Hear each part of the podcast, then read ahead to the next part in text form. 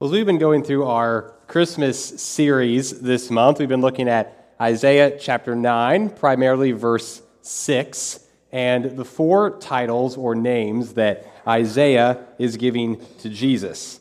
And as we've been talking about, these are uh, prophecies, predictions of when Jesus comes, this is what he will be like. This is how he will show us what God is like. He'll live out these these titles, these nicknames as qualities of God. And as we come this week to the third, that third title in the list, uh, we come to Everlasting Father. Now, that, that name just by itself, Everlasting Father, can be a little bit confusing. It can even be a little bit troublesome. So if you grew up in church, you've probably heard before or been taught um, about the Trinity, that we have God the Father, God the Son, God the Holy Spirit. And so it might seem a little odd to have a passage that's talking about Jesus but calls him Father. You think, well, in you know, in doctrine that God is the Father, Jesus isn't the Father, so that might be just a little confusing for you. But here's what, what Isaiah is really trying to get at, is he's not necessarily speaking into this you know, idea of the Trinity, because that came quite a few years after Isaiah prophesied about Jesus. No, what he's really trying to get at is that our relationship with Jesus is much more of that to a father than to a, a king or a president. That even though Jesus is this, this mighty God, this Prince of Peace, this, you know, this wise counselor, even though he is that, even though he sits on the throne and is in charge of everything, we are still able to have a relationship with him, to approach him as if he is our father. And that's just different from what everybody else would expect or be looking for. Now, that may be just you know one little challenge, maybe not a difficult one, but just a little one. But we can also have a hard time with this name because of our own experiences. Because whenever we hear God called Father or Jesus described like a father, we just can't help but imagine, imagine God through our own experiences. So, for example, if, if your earthly father was an incredible guy, Like just, I mean, you have warm memories, you, you know, you remember your dad teaching you to fish or hunt or how to take care of the car or, you know, uh, being willing to play dress up with you or have a tea party with you or whatever it might have looked like, you know, or, you know, being on the phone with you late at night when you had a tough decision to make and needed advice, then you probably, you know, hear Everlasting Father and have, you know, very warm, positive feelings and emotions about this title because you've got a You've got a high ceiling. You're like, well, my dad's awesome. You know, my dad was great. So you have this high ceiling, and so it's easy for you to be like, oh, yeah, God's God's my father. Easy. But your ceiling isn't high enough because what Isaiah is trying to prove is that actually God is far better than your earthly father. He is far greater than your best memory with your dad. But there's you know there's another flip side of that, which is you might uh, be hearing this, and you might have a father that when you hear Jesus described as Father, you kind of cringe a little bit. You're a little uncomfortable because you know you don't have all these fond war memories of Dad. Maybe your maybe your dad died too soon, so you just don't have those memories. Or maybe you had a dad that just sort of ignored you, or was abusive, or was incredibly angry. And so when you hear Jesus or God talked about like a father, for you, that doesn't make you feel good. That makes you feel pretty lousy, pretty terrible. You don't even you don't want to think of God like that.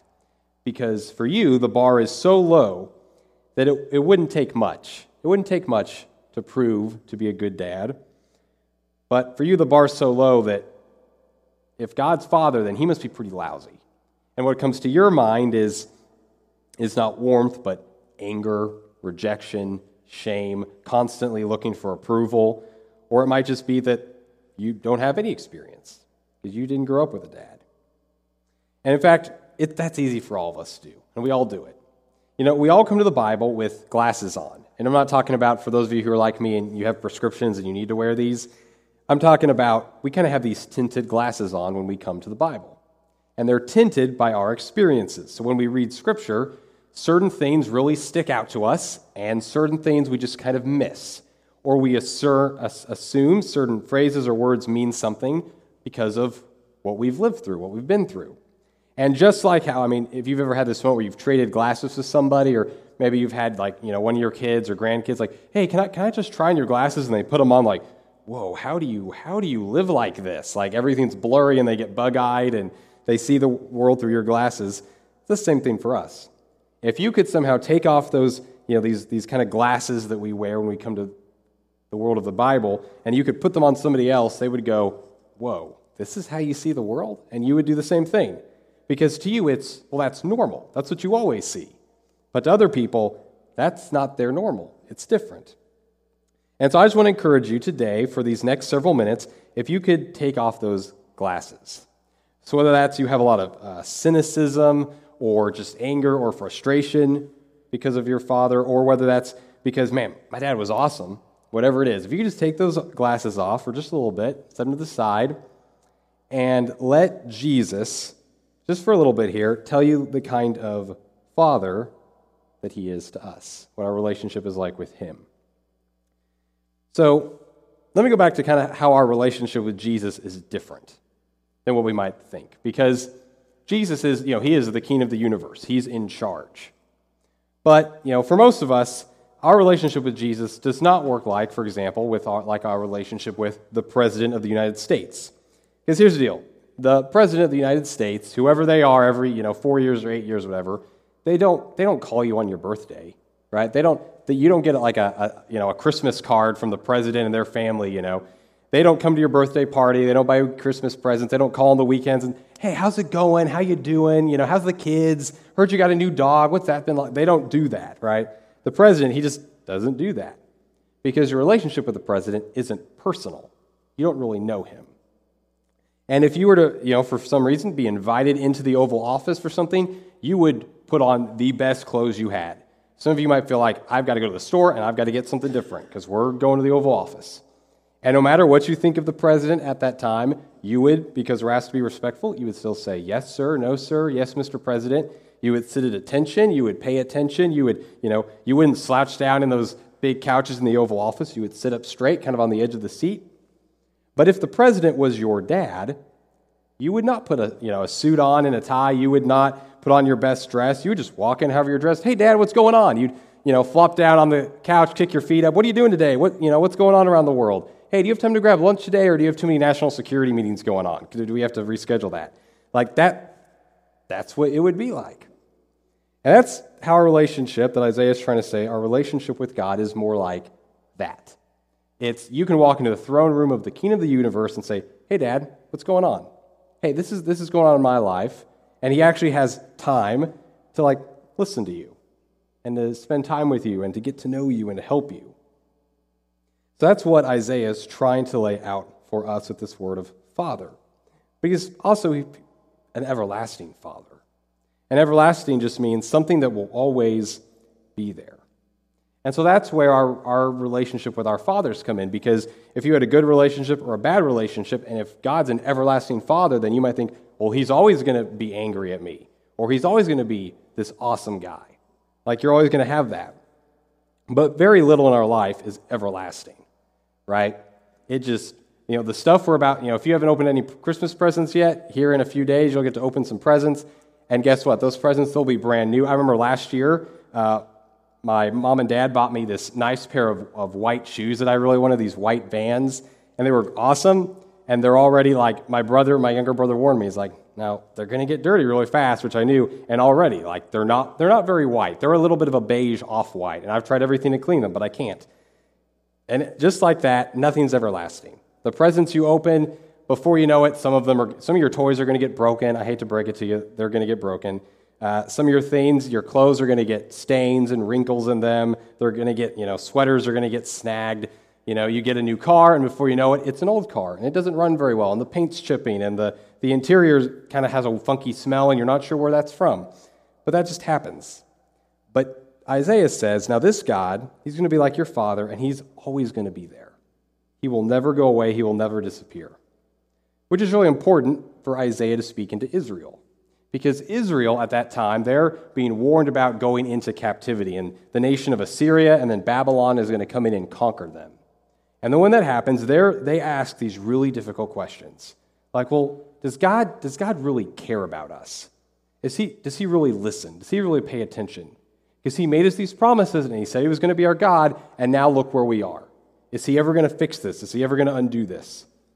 And maybe for a lot of us, that's sometimes our relationship with God.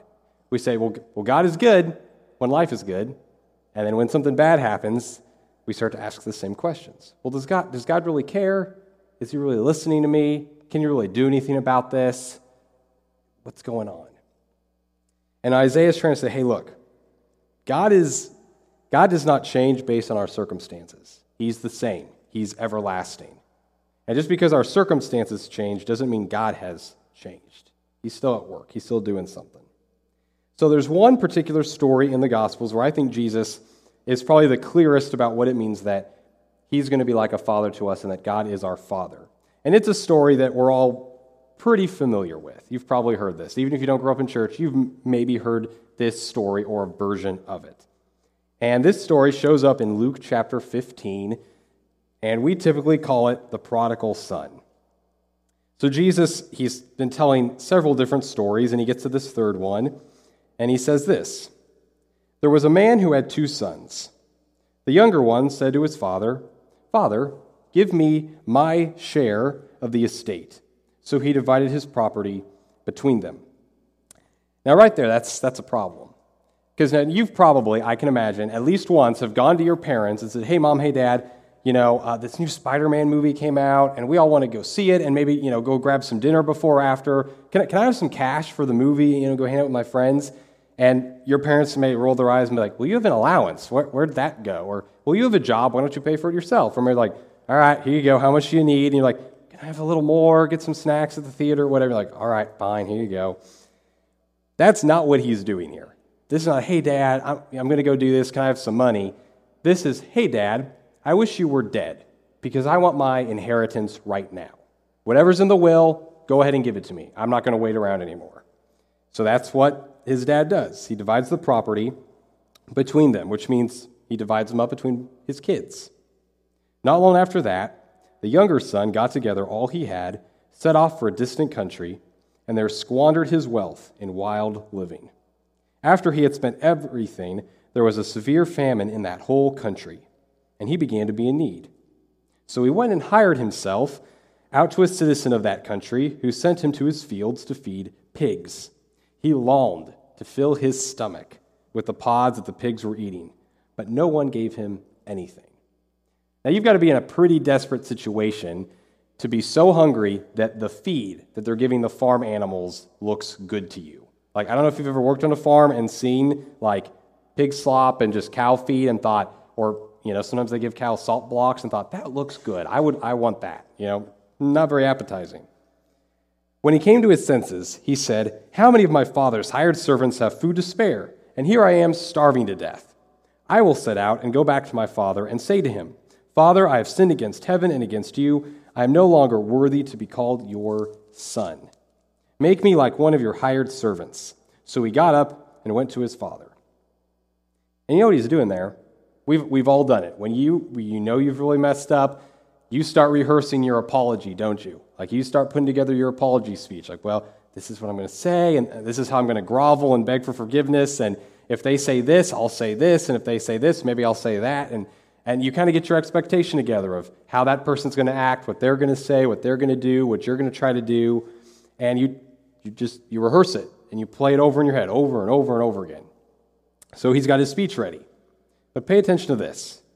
"But while he was still a long way off, his father saw him and was filled with anger and began to yell and scream and shout at him from the front yard, 'How dare you show your face around here again? I can't believe you. Wait till your mother finds out. She's going to be so upset and so disappointed with you, and you spent all your money already?'" Okay, yeah, that's that's not how the story goes. Some of you are used to it. It doesn't go like that. Let me try it again. "So while he was still a long way off, his father saw him and was filled with shame and went inside the house, closed the door, shut the blinds, told his servants to ignore his son, didn't answer the cell phone every time he called, and just pretended like he wasn't there." Okay, so that's that's not how it goes either. But maybe for some of you, that's a little more of what we might expect. Is, "I've done this horrible, terrible thing, and Dad's going to let me have it. And I'm never going to hear the end of this, or he's going to ignore me and give me the silent treatment and not talk to me." But that's not what happened. Instead, Jesus says that when this father saw him, he was filled with compassion for him. He ran to his son, threw his arms around him, and kissed him. The son said to him, so he gets started on his apology speech, "Father, I have sinned against heaven and against you. I am no longer worthy to be called your son." And before he can get any further, the father cuts right in. But the father said to his servants, "Quick, bring the best robe and put it on him. Put a ring on his finger and sandals on his feet. Bring the fattened calf and kill it. Let's have a feast and celebrate. For this son of mine was dead and is alive again. He was lost and is found." So they began to celebrate. Now that's not at all what that young son was expecting. He was probably expecting a beating. I mean, even earlier when he's rehearsing his speech, he's just hoping to be like one of his hired workers again. Just like, let me go live out back in one of the little, you know, houses or tents you have for the employees, and let, just, just pay me like them. Let me work like one of them. I don't even expect to get to come back inside the house and be your son. But the father throws all that to the side and, and says, "No, you're still my son. I forgive you. You belong here." So we're all pretty familiar with this story, and even calling it the prodigal son or the lost son, even though Jesus never calls it that. I find it interesting that the way the story starts is not, well, there is a young son who is really impulsive and irresponsible. But instead it starts with, there is a, there is a man who had two sons. So what if, just, just for this morning, we just recalled, we just, instead we called this story, not the prodigal son, but the loving father. What would the story look like if we just looked at it from the perspective of the dad in this story and what he does? So as we kind of look at each of these kids, we notice that he does something, he does something different for each of them. Because we've, you know, we've we've followed the younger son for the most part, but then the story turns and goes back to, oh yeah, there's this older son. We've kind of, you know, the story kind of hasn't really talked about him. So they have this party, they're having this celebration, and Jesus goes on with the story. Meanwhile, the older son was in the field. When he came near the house, he heard music and dancing. So he called one of the servants and asked him what was going on. "Well, your brother has come home," he replied, "and your father has killed the fattened calf because he has sent him back safe and sound." The older brother became angry and refused to go in. So his father went out and pleaded with him. But he answered his father, "Look, all these years I've been slaving for you and never disobeyed your orders. Yet you gave me even, you never even gave me a young goat so I could celebrate with my friends. But when this son of yours," notice that, not my brother, "when this son of yours who has squandered your property with prostitutes come home, you kill the fattened calf for him." Now, I kind of find that interesting that the older brother kind of adds a little bit to the story, because earlier all we know is the young son went off and spent his money on, on wild living. Doesn't say anything about prostitutes. The older brother throws that in there. Little little sibling rivalry, right? It's, it's well, he didn't just do this. He did this. Mom, he didn't just break the window. He broke the windows, and he broke your favorite, you know, your favorite cup. Let's just, let's just kind of lop it in together. I, I did that, but we'll just lop it all in together. So he just kind of adds to it, and he's furious because, you know, if, if we're kind of stereotyping siblings, he's the older son. He's being responsible. He's done his job. He's stayed home. He's worked really hard. He's he's got up every morning, worked around worked around the family business. When the sun goes down, he goes to bed. He's done his job of taking care of the family, but his younger brother gets to take all this money and go spend it and blow it and be be silly and and impulsive, and yet he gets this party, and he's not happy about that.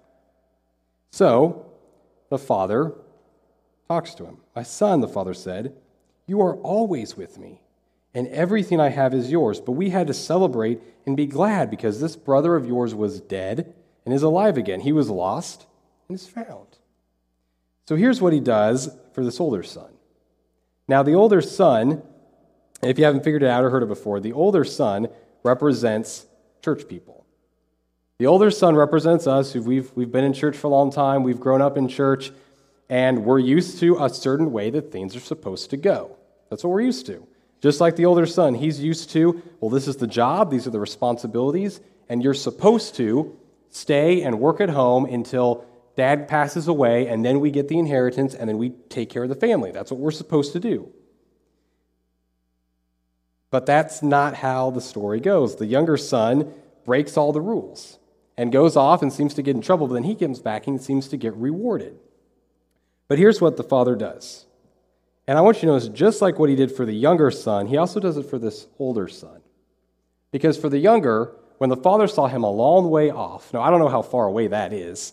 Usually in my head when I think of the story, I just imagine like the younger son, he shows up at like the driveway and then the father runs to him. But actually, I kind of think it's it's much further than that. Like this might have been a, you know, kind of a typical home back then, which is probably maybe up on a high place and it had all these fields and crops around it. And so maybe down in the valley, a very, very, very long way away from the property, he could see his son traveling up the road and he ran down to him. But he does the same thing for the older son. He hears he's upset, and so he leaves the party and he goes out to where this son is and he starts to talk to him. So he does the same thing for both of them. But here's where it's different. For the older son, he reminds him and he refocuses him. He doesn't scold him, but he reminds him and he refocuses him. He reminds his older son, well, you've always been here. You've always had access to everything. You've had, had you've, you know, you've been able to go into the house and you can get into the bank account and everything that's here is yours. You've had it the whole time. Your brother, on the other hand, he left. He's, he's gone without this for a while. So he reminds him, you've been here. You've had all this. You've had all this. But he also refocuses him on what really matters. And that is, we need to celebrate because your brother came home. Because he came home. And in, and kind of underneath the surface, the father's, it's sort of like he's trying to teach his older son, and your heart should want to do that too. Your heart should not be about, I'm angry, I'm so mad, I can't believe you're doing this for him. Your heart should also be, yeah, let's go into this party and celebrate. Because what Jesus does in this story is he shows us what really matters to God. Because what matters to God is doing whatever it takes, short of sin, to meet people where they are. And notice, when the son gets mad, the father doesn't say, you know, you're right, son, I'm so sorry. I'm sorry that I did this. Hey, servants, call off the party. Go ahead, you know, throw, throw my other son back outside and, and get him some work to do. He doesn't say that. He just sort of says, well, this is the way it is. We're throwing a party. You could come be a part of the party, but we're not going to shut it down. In other words, he doesn't let the anger of his older son change his decision. He's like, this is actually the way the world is supposed to work in God's view. You throw parties when people come home. You celebrate when someone who's been gone a long way comes back. That's what you do. It's not full of judgment and yelling and anger. It's, let's throw them a party. Now, I think a lot of us, like, like the older son, this is kind of what happens to us. We grow up in church and we get used to things going and working a certain way. And we just sort of begin to expect, well, that's the way it goes. That's the way church works, is, is these certain things. And there's a certain way that, that you came to know Jesus and others in your family came to know Jesus, and you just sort of expect, well, that must be how everybody comes comes to know Jesus. Same way with, we we also have our, our glasses for church, and we think, well, this is this is the way it's supposed to go. This is the way it should work. And so we think, well, everybody should come to Jesus the way I came to Jesus. Everybody should care about the exact same things in church that I care about. And uh, newsflash, not everybody cares about the same things you care about. The way you came to Jesus may not be the way somebody else comes to Jesus. But we kind of get these expectations. And that works. That works great when we're talking about, like, you know, person X across town somewhere. And, hey, if maybe if we do these things or if we act this way, they'll they'll come to know Jesus. But what happens when person X has a name and you actually know that person? What if instead of it's this random person off at a distance, what if it's your kid, your grandkid, one of your best friends at school? Now it's different. Because wouldn't you move mountains if it meant helping your kid or your grandkid or your best friend get to know Jesus? Wouldn't you be willing to sacrifice some things if it meant that person would be willing to come to church or or join you in a service project or, you know, be in a small group or something? Because I know, especially especially if you're a grandparent, I know you spoil your grandkids, all right? Because my grandparents try to do that to me, and I usually let them. You know, I don't usually stop them. But, you know, especially when I was in college, when my grandpa would call me to check in, he some of his same questions all the time would be, hey, how are you doing on money? Do you need any money? And I knew if I just said, well, Grandpa, I, I could use some money, whatever amount I gave him, there'd be a check immediately in the mail, right? Like, it's coming, you know? And you would also ask, how's your car running? And you're just like, hey, Grandpa, the car's running fine. But it's like, do you need new tires? Do you need, you need money for an oil change? You need anything fixed? You need this, you need that. Like, he would just always want to make sure I was I was good. But imagine doing that, moving mountains for everybody, just like you would if it was someone you know really, really well. And that's what this dad is trying to get his older son to understand. Now, of course, if the older son represents church people, the younger son represents those who've run from God or don't know God yet. And if you relate to the younger son, then I, I want you to see what he does for you, what God does for you. Because this loving father gives the younger son redemption and revival. Redemption because he forgives him. He doesn't even let him finish his apology speech. He cuts him off and says, hey, you know, get him some better clothes, put, you know, put a fancy ring on his finger, you know, make him the honored guest, take him to the house, clean him up, let's, let's throw a party, get the best food. The food we've been saving for like that special occasion, get it right now. Let's have this party. And that's what he does. And the party, I think, for this young son would be a revival. Because here's the deal, when somebody throws a party for you, it usually means they're very serious about the occasion. Like if they put together a birthday party for you, it must mean they really care about celebrating your part, your birthday. You know, or if you get a, a you know some kind of a party at work, it must mean they really care about your a job well done or years of service or an accomplishment. So if, if you came to somebody, I mean, imagine going to your parents or maybe it's your spouse and you know you've got to apologize for something you really messed up on, and you apologize, and instead of getting the, I told you so, you know, or kind of the eye roll or the, you know, thank, or like, okay, I forgive you, and you're wondering, do they really forgive me? I'm not sure. What if they said, I'm so glad you said it. Hey, let's throw a party. I'm going to get your favorite meal. That's what we're going to do for dinner. You know, we're going to, you know, you love a movie. We're going to watch your favorite movie. Or you like doing this. We're going to go do that. We're going to throw a party all about you because this is awesome. This is great. You would be like, wow, you must really be serious about this. And that's what the father does for his son. He shows him, he just shows him how serious he is about forgiving him, that he's going to move mountains for him. And that's what this story is all about. So if that's you, if, if you're here or if you're listening to this, and you would relate more to the younger son, maybe you grew up in church and it's been a really long time, you you know, and it's because it's kind of Christmas season, you're you're checking this out or tuning in, whatever, and it's just been a long time. And you're just afraid if you ever come back, man, God's going to let you have it. He's going to yell at you. He's going to chew you up one side and down the other. You're going to get judged, and you're scared, or maybe you don't really know God. And again, maybe it's Christmas or for some reason you found this and you're just like, I'm just checking this out. I don't really know. But here's my challenge for you. Here in just a few minutes, we're going to do something called uh, communion. And so if you're watching online or if you're in the room with us, I just want you to pay attention to what happens during communion. And then after communion, uh, the worship band, they're going to play another psalm. And during that psalm, I want to challenge you to meet me Uh, in this little room off my right, your left, through these double doors. We call it the parlor. It's sort of like a next step room where you can come, and I want to just talk with you about where you are in your relationship with Jesus, whether that's I know nothing or it's been a while. I don't care what it is. And don't worry, I'm not gonna I'm not gonna yell at you. I'm not gonna chew you up one side and down the other. I just want to help talk with you about how much God really loves you and cares for you. And I want to be able to talk with you a little bit about what God might be inviting you into, because he has an invitation for all of us to do something. And if you're if you're you know watching this online or listening on the radio, then here's the challenge for you. I want you to connect with us. I want you to get a hold of us. So I want you to go to Facebook or Instagram and send us a message. I want you to get on Google and search Campbellsville Christian Church and find our info and get a hold of us.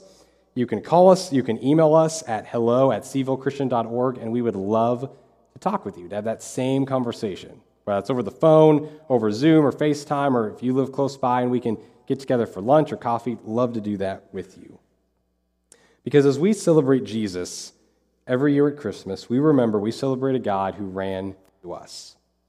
He saw us from a long way off, and he came to rescue us. He came to bring us into his family. And that's a reminder that then it's our turn. It's our turn to run after others. It's our turn to help move mountains so that others can know that they have an everlasting Father who loves them. So every week, we take communion together. And we do that as a church because communion is how we celebrate and remember what our life is really about. that it's really about being part of God's great adventure to redeem the whole world. Communion is a reminder that we're part of something so much bigger than ourselves. So as we get ready to take communion all together, I just want us all to take a minute and just pause and slow down and recognize that we're part of something bigger that God's doing in the world. And so I just want you to take a minute and just kind of silently reflect, and then Evan's going to come up and lead us all together in taking communion.